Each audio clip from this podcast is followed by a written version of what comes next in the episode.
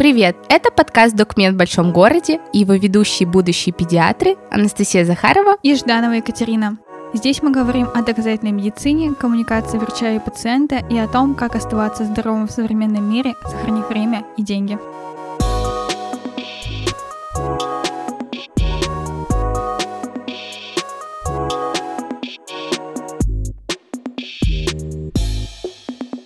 Вопросы вакцинации довольно сложные. Если вы хотите разработать график вакцинации для себя после длительного перерыва или для своего ребенка, то педиатры-терапевты на сервисе Докма помогут составить график догоняющей вакцинации и ответят на интересующий вопрос. Докма – партнер нашего выпуска. Мы пользуемся сервисом сами и советуем его вам. Врачи на сервисе работают по принципам доказательной медицины, поэтому их рекомендациям можно доверять. Сегодня у нас в гостях такой необычный специалист. Это не врач, а эксперт в сфере иммунопрофилактики Антонина Обласова. Антонина, здравствуйте. Расскажите немножечко о себе. Здравствуйте. Ну, собственно, что можно о себе рассказать? Думаю, что эксперт по иммунопрофилактике отлично подходит э, как общее описание. Я веду блог последние пять лет, где рассказываю родителям, а впоследствии и медицинским работникам о том, что такое прививки, как их делают, как их правильно делают, так сказать, уже не на заводе, а пациентам, какие бывают реакции, осложнения, а какая бывает от них польза. Стараюсь это делать понятным языком, чтобы избавить людей от страхов. Из блога выросла некоммерческая организация под названием «Автономная некоммерческая организация по развитию и поддержке вакцинопрофилактики. Коллективный иммунитет». Ей уже три года исполнилось в феврале этого года, и там мы вместе с еще двумя родителями, это Еленой Савиновой и Артемом Мотиным, объединились, чтобы сделать просветительства в вопросах иммунопрофилактики более системным. Мы, собственно, являемся такой нехилой занозой задницы у многих э, законотворцев и тех, кто не хочет менять ситуацию к лучшему. Но мы стараемся, чтобы все-таки у них что-нибудь свербило и ситуация менялась. И мы даже видим какой-то определенный результат в этом вопросе. Это очень здорово, потому что вакцинация, в принципе, очень триггерное слово и триггерный такой процесс у родителей, у всех людей в принципе, потому что, наверное, когда случился ковид и обязательная вакцинация от ковида, всем это очень не понравилось. И сегодня мы обсудим такую неоднозначную, на первый взгляд, тему. Я еще хотела добавить, что, наверное, ваш блог — это первое, на что хочется перейти, когда есть какой-либо вопрос о вакцинации, и вы вот, наверное, такой самый главный действительно просветитель в области иммунопрофилактики. Спасибо, стараемся. Первое, наверное, с чего мы бы хотели начать, это спросить вас о том вообще, как работает вакцинация. Вакцинация работает при помощи вакцин. То есть человеку вводят в организм вакцину. Существуют разные способы введения, в первую очередь, да, самый частый способ введения – это парентеральный, то есть это либо внутримышечно, либо подкожно, либо внутрикожно. Вот это у нас основное. Также есть оральные и назальные вакцины. Есть еще так называемые накожные, но это все равно такой э, вариант парентерального введения, потому что иммунный ответ развивается все равно не на слизистых, да, а уже внутри организма. Ректальных и вагинальных вакцин вроде мне пока неизвестно, но, возможно, представителям альтернативной медицины такие способы введения понравились бы больше. Любят они что-нибудь такое необычное. Вакцина – это иммунобиологический препарат, то есть это не таблетка от головы, да, не какой-то химиотерапевтический препарат. Это именно иммунобиологический препарат, то есть действующее вещество вакцины – это в той или иной форме фрагмент патогена в его неопасной форме. Когда мы вводим этот фрагмент в организм человека, то организм на него логично реагирует, запуская иммунный ответ. Да? То есть вакцина, введенная в дельтоидную мышцу плеча, у нас не оказывается в голове, да, в мозгу, она не оказывается у нас в репродуктивной системе или где бы то ни было еще. Она остается в мышце, где ее поедают клетки иммунной системы и тащат в ближайший лимфоузел.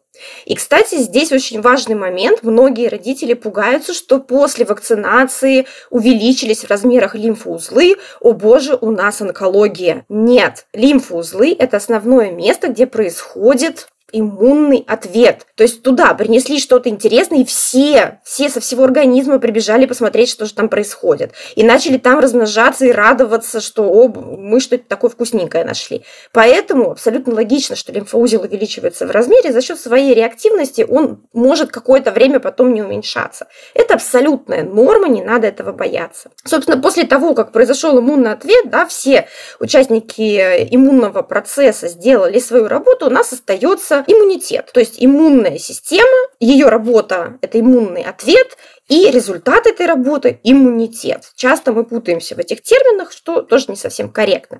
Из чего состоит иммунитет? Иммунитет – это у нас в первую очередь клетки, которые убивают зараженных сородичей. Да, они распознают, что что-то у их соседей не то, что-то у них из окна что подозрительное торчит, Соответственно, их нужно уничтожить. Это их основная работа. Есть клетки, которые помогают этому процессу. Клетки памяти, которые запоминают, как делать антитела. Это такое оружие, которым будут закидывать либо какие-то свободные вот эти патогены, которые будут находиться в межклеточном пространстве, или эти антитела будут присоединяться как раз-таки к чему-то торчащему из окна зараженной клетки. И маркировать, скажем так, э, вот эту вот ну, правонарушителя такого.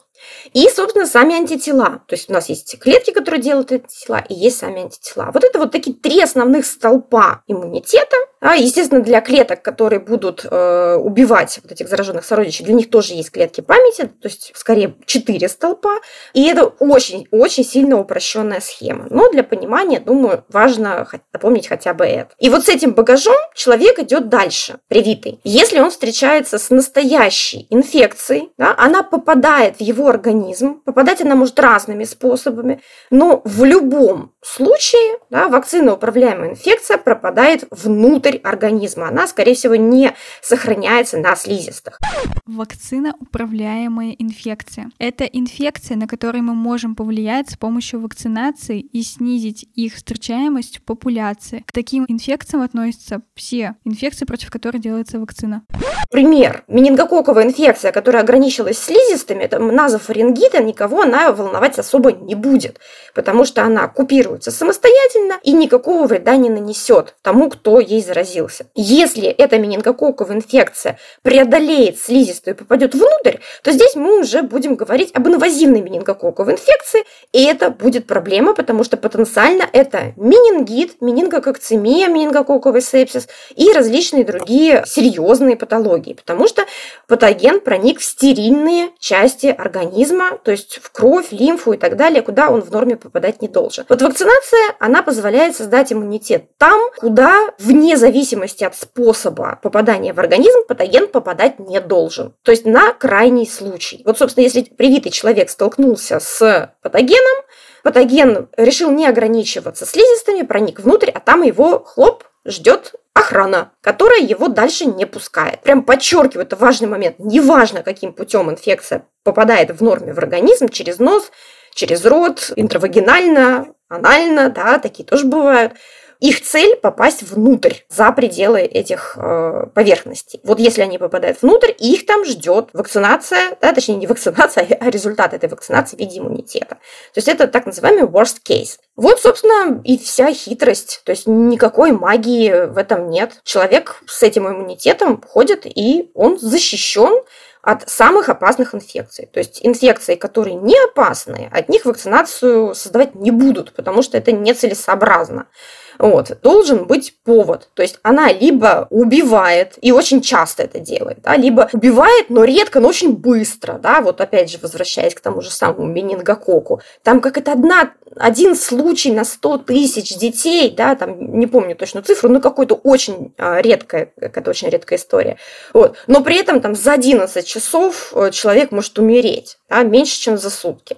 Вот, соответственно, люди решают проблему создавая вакцину. От какой-то фигни, которая сама проходит, сама лечится, не наносит какого-то значимого экономического ущерба, никто вакцины разрабатывать не будет. Такой исчерпывающий получился ответ. Наверное, на это можно было бы закончить наш подкаст, потому что основной страх и непонимание вызывает как раз-таки незнание, как это работает на самом деле. Поэтому очень важно понимать сам механизм, и тогда все становится не так страшно. Все ли вакцины вообще одинаковые, и кому можно ставить вакцины, а кому нельзя? И влияет ли состав вакцины на какие-то показания и противопоказания? Все вакцины очень разные. Это действительно так, и многие об этом забывают, считая, что они все как бы, абсолютно одинаковые, действуют абсолютно одинаково. Но на самом деле вакцина – это просто класс препаратов. Да, и я бы даже сказала, может быть, в какой-то степени их можно сравнить с таблетками. Да, вот что вот э, таблетки. Что вам говорит о, о свойствах препарата, если я вам говорю, что вот от всех таблеток там аутизм. Да, ну, понятно, что в составе таблеток может быть совершенно разные вещи. И, соответственно, в составе вакцин тоже очень разные действующие вещества и очень разные вспомогательные вещества. Это прям принципиально важно, поэтому я подчеркиваю этот момент. Значит, э, грубо можно разделить все вакцины на две большие группы. Это живые вакцины и неживые вакцины. Вот неживые вакцины как бы мы ни старались, да, как бы мы ни ухищрялись, они ожить не могут. Да? То, что мертво, умереть не может, и ожить тоже не может. Соответственно, они в организме привитого не размножаются, они просто лежат и ждут, пока их найдут клетки иммунной системы, такие патрульные никакого вреда никому из людей, у которых там, например, ослабленная иммунная система, онкология, прием иммуносупрессивных препаратов, что угодно, они причинить не могут. Просто по определению не могут. Но у любого человека, да, если у него есть какая-то определенная предрасположенность, может возникнуть, например, специфическая аллергическая реакция. Это экстремально редкая история, и возникнуть она может на какой-то, скорее всего, из вспомогательных компонентов. Самые частые аллергены в составе это, например, э, авальбумин, то есть это белок куриного яйца, пекарские дрожжи, это остатки продуцентов, то есть э, тех клеток, в которых было выращено, скажем так, действующее вещество, и какие-то еще определенные вещества, которые могут быть э, вспомогательными вспомогательными компонентами. Но, а повторюсь, это очень редкая история. В среднем это один случай на миллион, поэтому мы об этом помним, мы предпринимаем определенные меры для того, чтобы предотвратить это, да, то есть опрашиваем пациентов на предмет того, были ли у них уже какие-то реакции на то, что входит в состав конкретной вакцины, которую он собирается делать. И если не было, то, соответственно, она ему безопасна. Если у него была аллергия на белок куриного яйца, но в составе этой вакцины его нет, ему эта вакцина не будет противопоказана. Это, кстати, тоже очень частая история, когда у человека аллергия на яйца, и все, ему врачи говорят, что нет, все, вам вакцинация противопоказана, все вакцины делаются на яйцах. Да нет же, вообще, ни разу. На яйцах делается там меньше, не знаю, десятой части всех вакцин.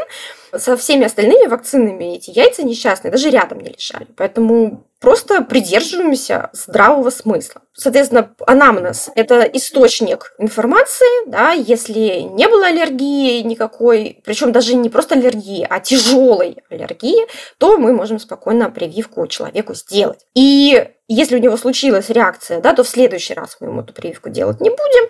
И 30 минут человек сидит после того, как он привился, потому что в эти 30 минут наибольшая вероятность того, что разовьется вот эта вот аллергическая тяжелая реакция.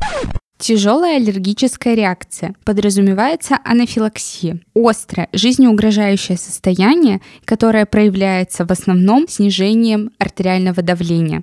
Но мы помним 30 минут, когда наибольшая вероятность того, что в одном случае из миллиона разовьется реакция. То есть мы все равно помним, что это экстремально редкое явление. Значит, это что касалось неживых вакцин. Да? Для них в основном реальное противопоказание – это наличие какой-то тяжелой тяжелой непереносимости компонентов, и все. Вот это вариант, когда они могут действительно навредить человеку. И то это состояние легко предотвратимо, да? плюс даже если оно случилось, то в медицинском учреждении человеку окажут помощь сразу, ему введут адреналин, и с ним ничего плохого не случится, он не умрет от этого.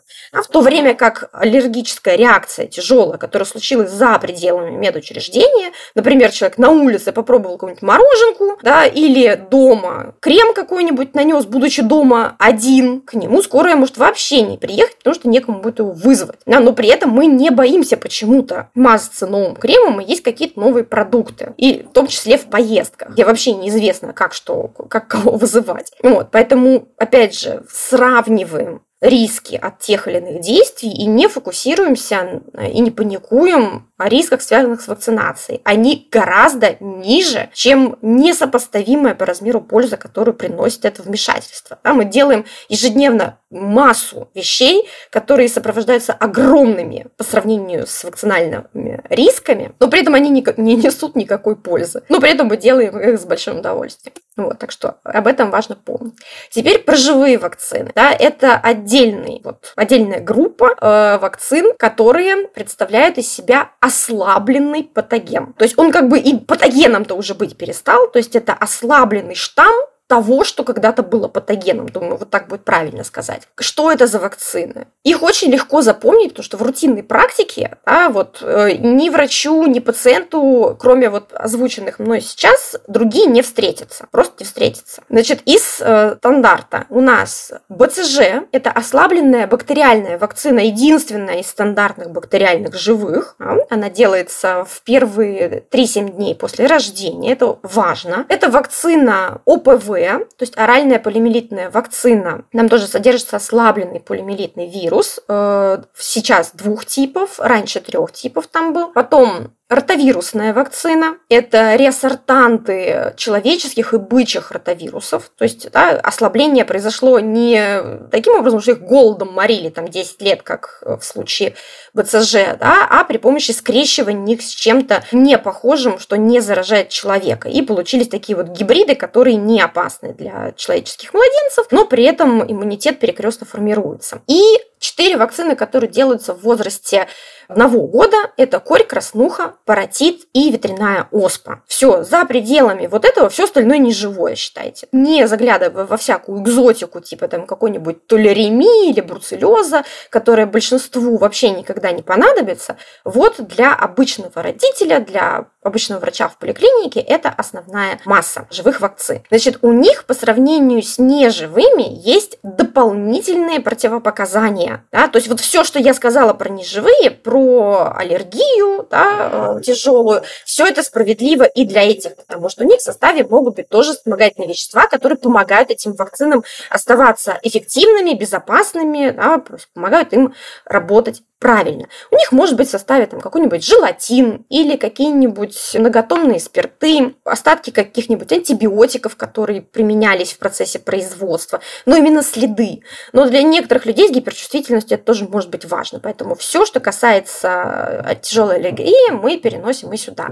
Но, кроме того, поскольку они ослабленные, да, полудохлые, но все равно живые, то есть могут размножаться в организме человека, нам важно, что это за организм. Если это абсолютно полноценный здоровый организм, да, среднестатистический, то никакой опасности нет. Он точно победит вот этих хлюпиков да, вакцинных, и никакой проблемы не возникнет. Но если организм сам слабенький, вот наладан дышит, да, грубо говоря, то вакцины эти эти вот штаммы такие, ох, а я-то вроде даже ничего. Сейчас как я его это тут победю. И они действительно не встречают должного сопротивления со стороны иммунной системы такого вот ослабленного человека и могут вызвать вполне полноценное заболевание. Да? То есть для здорового человека у них там силы не равны, все время вакцинный штамм проигрывает. Если человек ослабленный, сильно ослабленный, да, то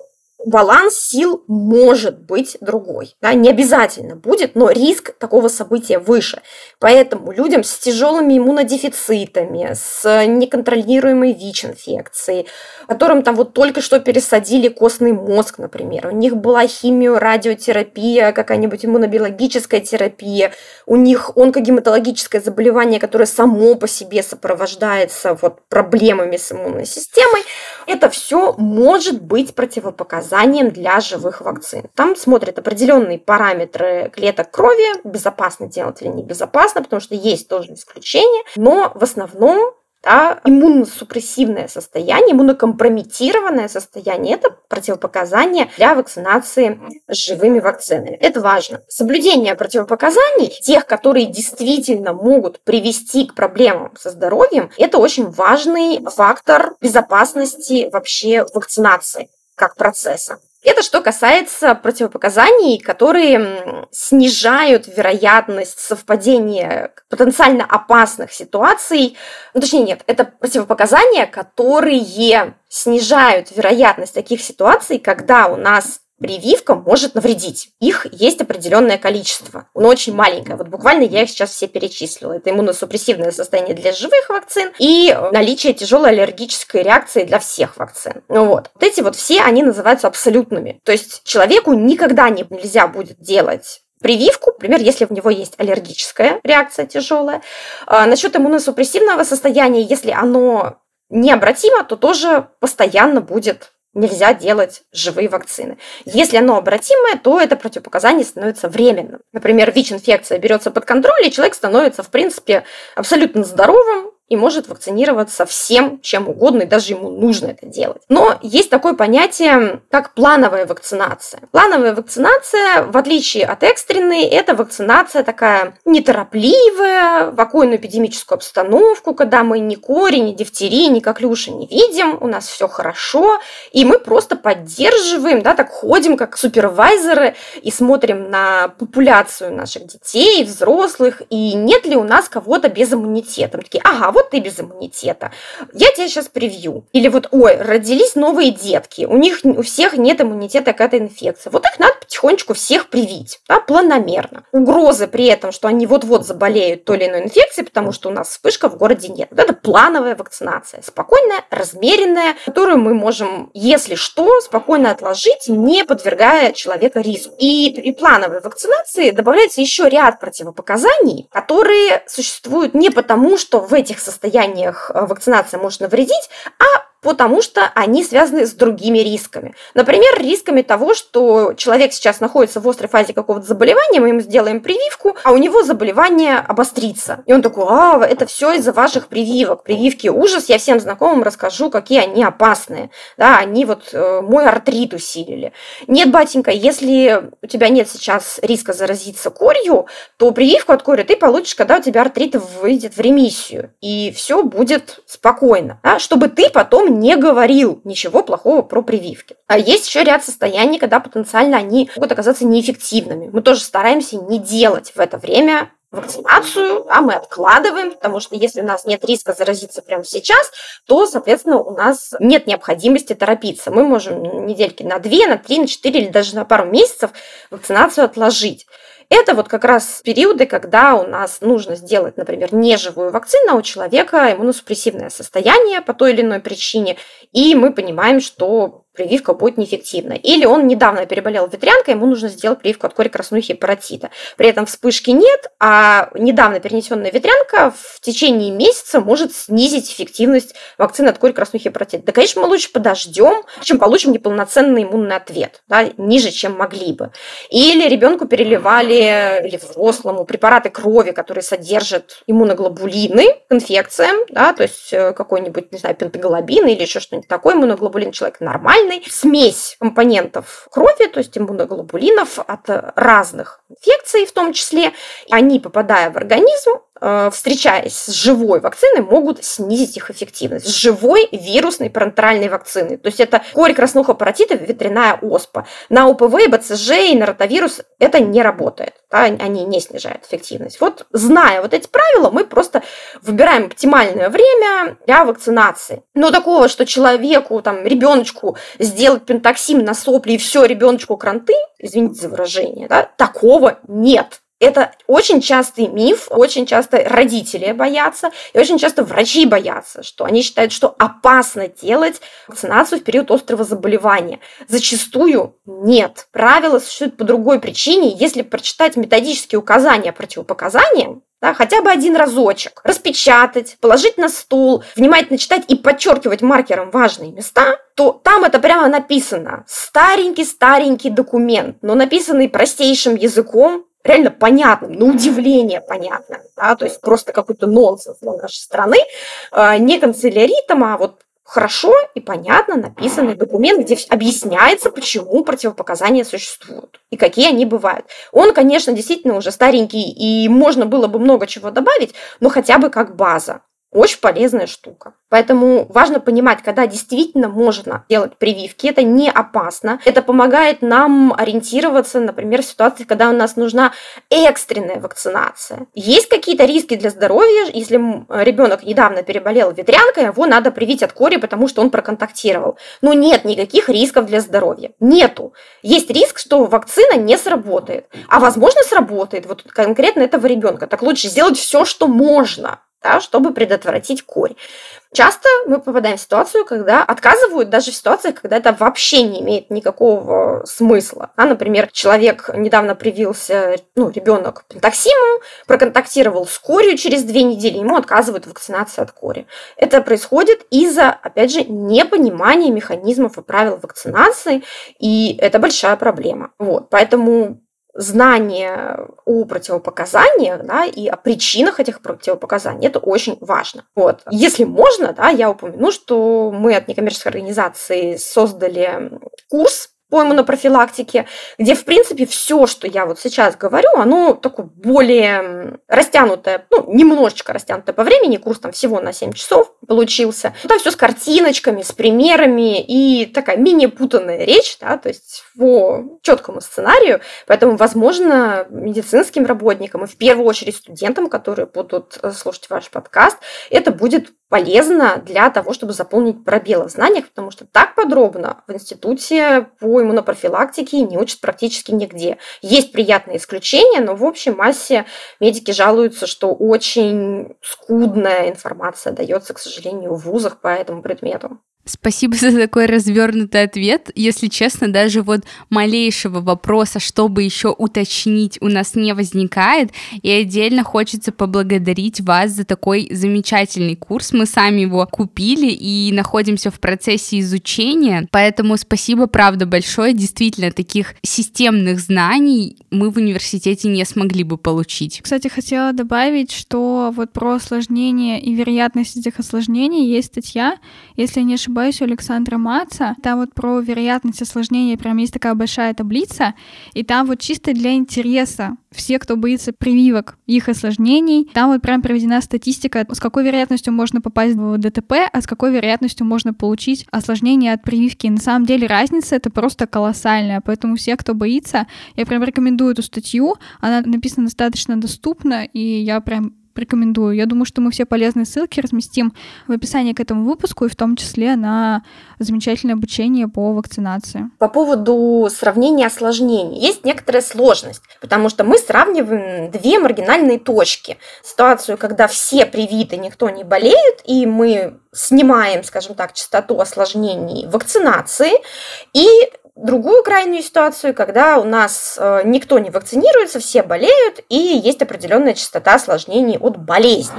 Да, но мы с вами находимся не в этих маргинальных точках, а где-то посередине, но очень сильно близко к точке, когда все прививаются. У нас в среднем, наверное, все-таки больше 70% точно привиты там, от той же кори, например, да, возьмем ее для примера. И ситуация, когда абсолютно большинство привито, у нас практически никто корью не болеет. К тому же факт заболевания корью у нас не означает, что будет осложнение. Да? То есть все-таки большинство так или иначе переносит корь нормально. У них не возникает каких-то серьезных осложнений или смерти, а это происходит в каком-то проценте. Поэтому родитель, который находится вот в этой точке, думает, ага, шансов заболеть корью и реализовать вот эти вот риски, которые не равны 100%, у меня нет. Да? При этом мне надо сейчас своей рукой сделать прививку ребенку. А вот здесь абсолютно риски реальные. И вот большинство запинаются в этом моменте. Они называют это относительные и абсолютные риски. Хотя это, наверное, не совсем корректные термины или даже совсем некорректные. Но смысл понятен. Да? Вот корь, она может быть случиться, а скорее всего нет в спокойный эпидемический период. А прививка вот она есть. И шанс получить какое-то осложнение, даже если он маленький, он реальный. И людей это пугает. Когда накапливается вот таких вот задумавшихся о том, что вроде как никто не болеет, и я тогда прививку тоже делать не буду, да, я и на елку залезу, и не поцарапаюсь, что называется. Извлеку максимум выгоды, и рисковать не буду, какими-то возможными осложнениями и не заболеют. Коллективный иммунитет это позволяет. Не все это понимают, но тем не менее да, делают такой выбор. Так вот, коллективный иммунитет дело не резиновое. И когда накапливается таких вот решивших пойти таким путем э, достаточно большое количество, да, мы получаем такую ситуацию, как сейчас. Мы получаем вспышки. Они не возникают с нуля, да, просто возникает как бы такой вот, как сухостой летом. И если ну, какая-то спичка не прилетела в этот сухостой, ничего страшного не случится. Но если кто-то бросил спичку, то возникает пожар. Вот точно так же и здесь. Любой завозной случай превращается не в один-два потенциальных случая, потому что было всего два невосприимчивых на город, они вот случайно оказались в одном месте вместе с заболевшим и заболели. А может, даже и не встретились, и ничего не произойдет, да, потому что этот заболевший проконтактировал только с теми, кто имеет иммунитет. Так вот, как только повышается у заболевшего вот этого приехавшего, не знаю, знаю, с Канар, который там э, заразился корью, вот он прилетел в родной Новосибирск, например, и если у него нет шанса встретить восприимчивых лиц, то он переболеет, и на этом все закончится. А если он тут же в родном детском саду встретил 20 человек, непривитых от кори, мы получаем автоматом 20 заболевших, которые встретились в тот же день, там, ну не в тот же день, да, а через несколько дней после инкубационного периода, они пошли на плавание, на кружок по рисованию, на гимнастику, там встретили еще 20 таких же восприимчивых. И мы получили уже практически не вспышку, а эпидемию. Вот. Поэтому надо понимать, что уровень привитости, да, то есть количество невосприимчивых людей и вероятность того, что кто-то будет болеть, да, это не, не связанные элементы, они взаимосвязаны очень плотно. Да, поэтому приходится вот ради того, чтобы не возникала вспышка, делать прививку, соглашаться с этим каким-то минимальным риском, но зато получать огромное преимущество. Но не только индивидуальное, но и общественное. А с общественной пользой, да, у нас обычно все плохо. Да, зачем я буду делать что-то для других, да, если для меня это какая-то выгода не очень очевидная. Вот. И, собственно, вот без этого человеколюбия мы сейчас и оказываемся ну, в таком откате некоторое средневековье, к сожалению. Закономерный вопрос, который может возникнуть у родителей в принципе, у людей, это иммунитет от болезни и от вакцины. И кажется, что иммунитет именно от болезни, он лучше, потому что он якобы такой естественный. А иммунитет от вакцины, это вообще непонятно что и непонятно из чего он там, как и вообще он получается такой вот. И поэтому хотелось бы в свете эпидемии кори или, допустим, в свете недавно такого закончившегося ковида осветить вот этот вопрос. Смотрите, я предлагаю не сравнивать иммунитеты, а сравнивать пользу. Значит, польза от болезни и польза от вакцинации складывается из двух слагаемых. А плюс Б равно С. Вот к С у нас польза. Значит, А это у нас скажем так, иммунитет, который получается в процессе действия, в процессе болезни или в процессе вакцинации. Б – это риск для здоровья, который связан с этим действием. И получается А плюс Б, да, то есть ну, грубо говоря, иммунитет плюс риск равно польза. То есть мы должны сравнивать вот эту разницу на выходе. И получается, что если мы сравниваем вот эти показатели, то от болезни вот эта сумма пользы, она ниже, чем от вакцинации, потому что болезнь сопровождается очень высокими рисками. То есть вот это слагаемое «Б» очень большое. Точнее, даже, господи, нет, это там мы, мы одно из другого вычитаем, складываем.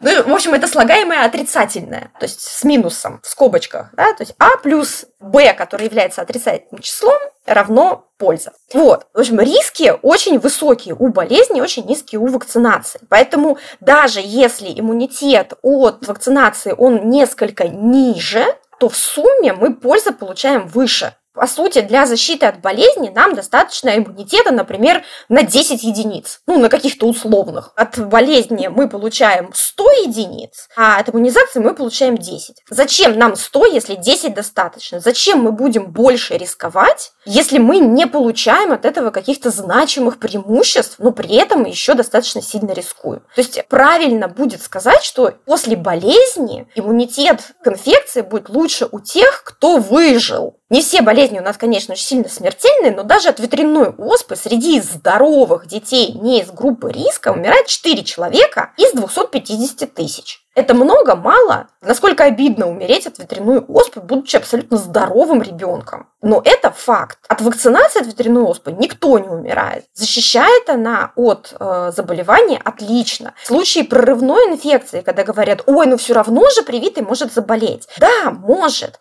Но вероятность этого в 10 раз ниже, а болезнь будет протекать в 10 раз легче. Но это же совсем несопоставимые понятия. Это не называется точно так же, с той же вероятностью, с той же силой привитый заболевает, как и непривитый. Так нафиг тогда эти прививки нужны, если они ничего не меняют? А они меняют. И вот про это почему-то люди, которые аргументируют так свою позицию, что все равно привитый может заболеть, они об этом забывают. Я в этом плане всегда привожу простой пример из жизни, да, потому что на таких абстрактных примерах вот про какую-то там вакцинацию очень сложно вот думать, да, если это тебе незнакомо, и ты прям не пропитан этой темой. В школу мы ходим все у нас после школы усвоили всю школьную программу? Нет, конечно. Я вот усвоила хорошо биологию, а меня попроси какое-нибудь уравнение решить, ну, вот какой-то более-менее сложный. Или что такое интеграл, спроси. Господи, да я вообще, чего, какой интеграл? Мне это не надо, я этим не пользуюсь. И моя иммунная система, да, забыла эти навыки. Возможно, если вот у меня сейчас ребенок пойдет в школу, я об этом вспомню. Но мне для жизни это не надо, я про это не помню. И буду выглядеть полной дурой, среди математиков. Поэтому школа это не гарантия, что мы усвоим э, всю программу. Школа это не гарантия, что мы поступим в институт. Институт не гарантия, что мы получим хорошую работу. У нас нет ничего 100% гарантированно. Мы всегда делаем все, чтобы повысить вероятность хорошего результата и снизить вероятность плохого. Это наша задача. Напоследок, ну прям про, совсем простой пример. Да? Вы замуж выходите, ну это что, гарантия того, что вы всю жизнь проживете и абсолютно никогда не поругаетесь, не разведетесь? Да вообще ни разу. 50% браков распадается. Все, выходим с плакатами, брак бесполезен, упразднить институт брака, полное безбрачие вообще в мире. Но это же абсурд. Какие-то плюсы у этого есть есть даже если это закончится там, через э, несколько лет, скорее всего, что-то хорошее будет. Да, нужно подумать, в самом начале, точно ли это нужно, противопоказания, оценить состояние здоровья, хватит ли вы вам. Вот. Но, тем не менее, это абсолютно нормальный подход к любым вопросам. Соотношение пользы и риска. И не везде это соотношение как бы такое очевидное, на самом деле, как вакцинация. Но почему-то мы фокусируемся на рисках просто до безумия и абсолютно забываем о той пользе, которую она приносит. Я очень часто получаю вот прям такие обвинения мнение, что вы такая самоуверенная. Это не я такая самоуверенная. Это факты. Я просто пытаюсь э, в каком-то смысле красноречиво и даже эмоционально донести эти факты, для которых, ну, как бы такие сухие цифры не восхищают да, и не впечатляют. Отличный пример, особенно последний мне очень понравился. Это действительно так. И вообще медицина — это, наверное, про соотношение пользы и риска, и не зависит это от какого-то вмешательства. Это везде так. Везде мы всегда соотносим пользу и риск. Это важно. Еще у нас очень животрепещущий вопрос, особенно после пандемии.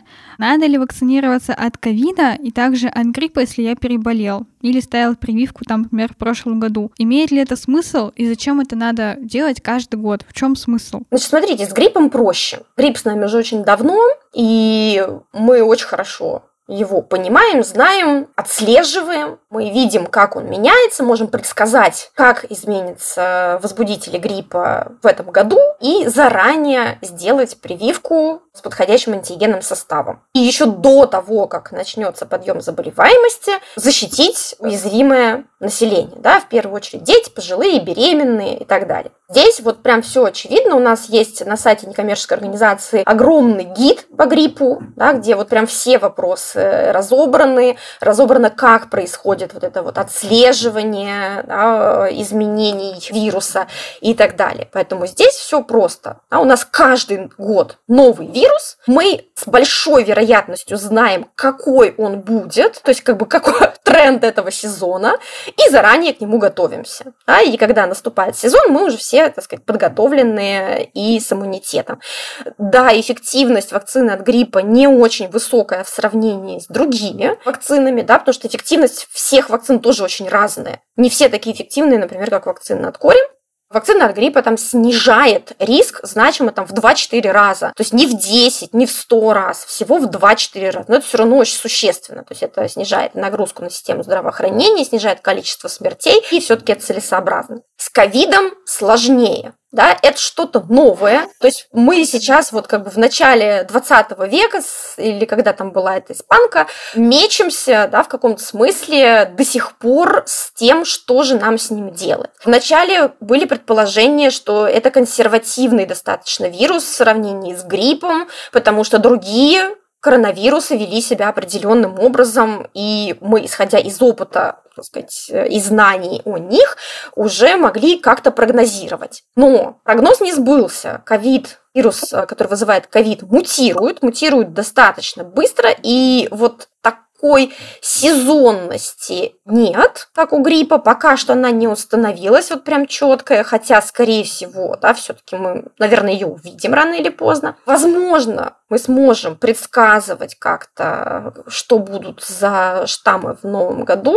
но, возможно, и не сможем. Да, может быть, удастся создать какую-то вакцину, которая будет содержать какие-то консервативные антигены, она будет более-менее универсальная и будет как-то снижать риски но какого-то чуда, скорее всего, не произойдет. Сейчас доступные вакцины, по крайней мере в России, это вакцины от первичного варианта SARS-CoV-2 и эти вакцины, они все еще снижают риски каких-то тяжелых вариантов заболевания, но это преимущество уже не такое большое. То есть вот это соотношение польза-риск, оно не такое очевидное. То есть риск, он как бы здесь э, тоже вроде не очень большой, да, ну, как бы дополнительный поход в поликлинику, да, на самом деле это тоже какое-то неудобство, это можно тоже отнести к рискам.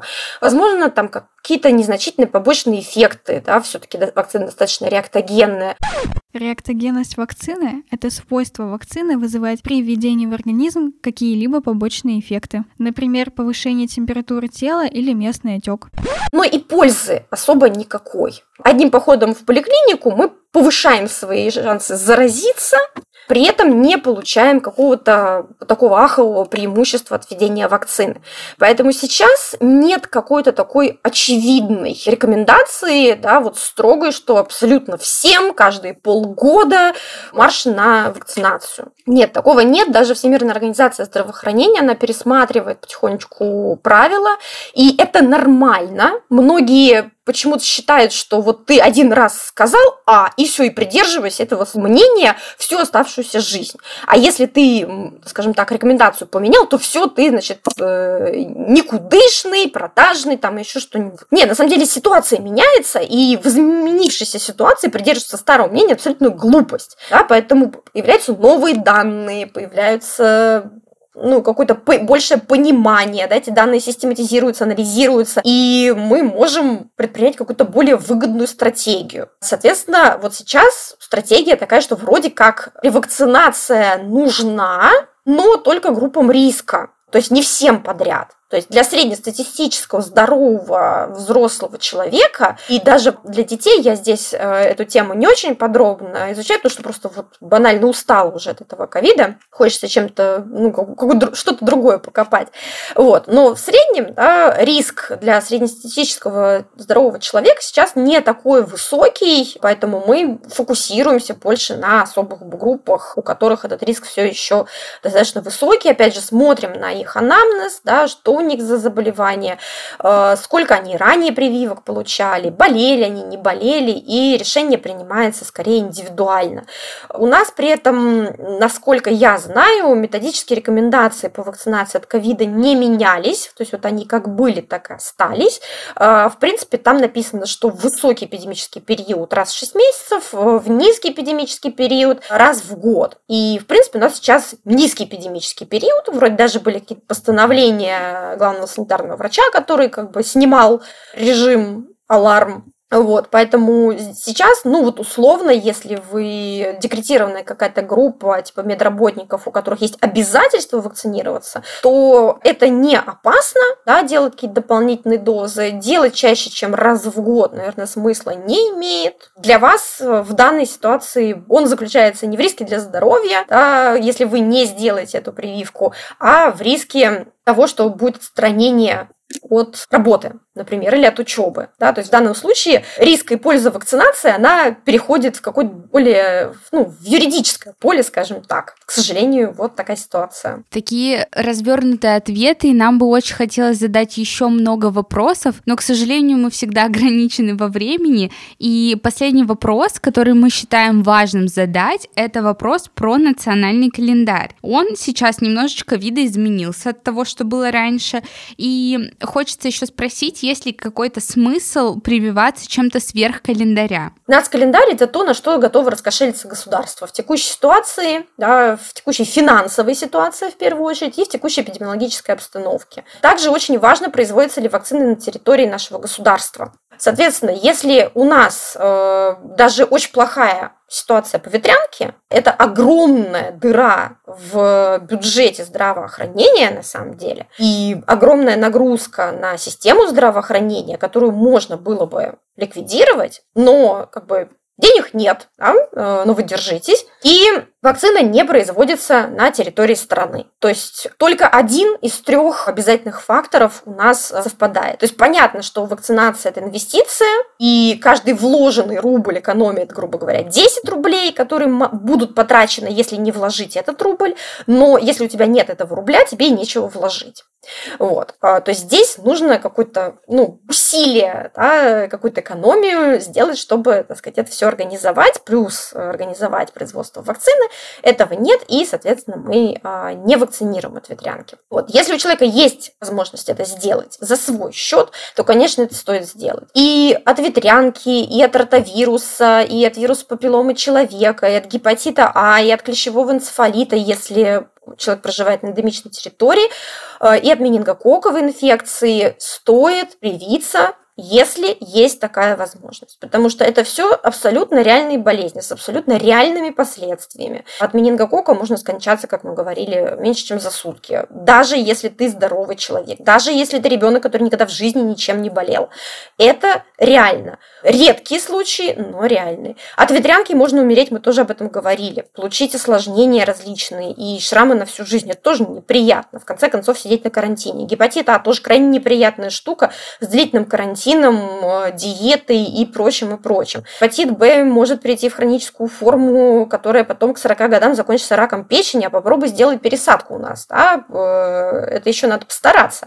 То есть можно просто ну, подписать себе смертный приговор таким образом. То есть тоже это не в 100% случаев, но вероятно. У каждой инфекции, от которой существует прививка, есть ощутимые, реальные последствия, есть возможность их избежать, то, конечно, лучше это сделать. И многие родители, которые осознают да, вот этот вот баланс пользы-риск, они бегут и делают э, прививки все, до которых могут дотянуться. Кто-то уже даже за границу ездит, да, то есть вакцинный туризм развивается. И, в принципе, это здорово, потому что в ситуации, когда нет коллективного иммунитета, это огромный вклад в индивидуальную защиту конкретного индивида. Для него польза будет гораздо выше, чем если будет вот такая тотальная э, вакцинация на всей территории. Вот, поэтому да, это абсолютно целесообразно. И сверх календаря можно вакцинироваться не только за свой счет. Во многих регионах о чем родители не знают, есть возможность сделать бесплатно прививку, которая не входит в нацкалендарь. В Москве, по-моему, 5 инфекций, возможность, чем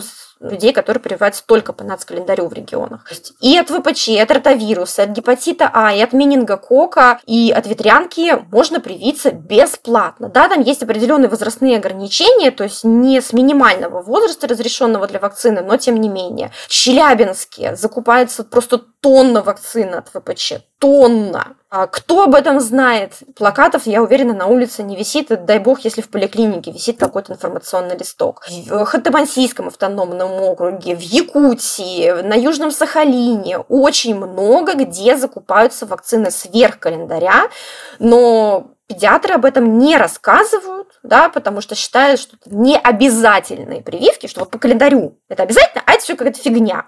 Нет, да, это просто прививки, которые оплачивает государство, которые не оплачивает, но в данном случае уже оплатил регион. Болезни тоже серьезные, предложи своим пациентам. Но поскольку, опять же, вот мы уже говорили, что не всегда подробная, как бы хорошая база дается с института, э, опыт такой э, настороженный в отношении вакцинации в связи с этим формируется, и э, пациенты иногда бывают агрессивные, да, настроенные против прививок, поэтому гораздо проще занимать позицию, что я лучше этой темы касаться не буду. Спросят, я пред, как бы скажу, что есть. Не спросят, связываться лучше не надо. В результате у нас вот в Подольске сейчас 600 доз варилорикса через месяц отправится в канализацию, потому что они не были востребованы, то есть закуплены, но не предлагали, не спрашивали. И огромная сумма денег, хорошая вакцина, которая нужна сейчас всей стране, потому что новые партии никак не могут привести, она просто отправится в помойку. Других людей, не прикрепленных к этой поликлинике, они привить не могут. Мне кажется, такой главный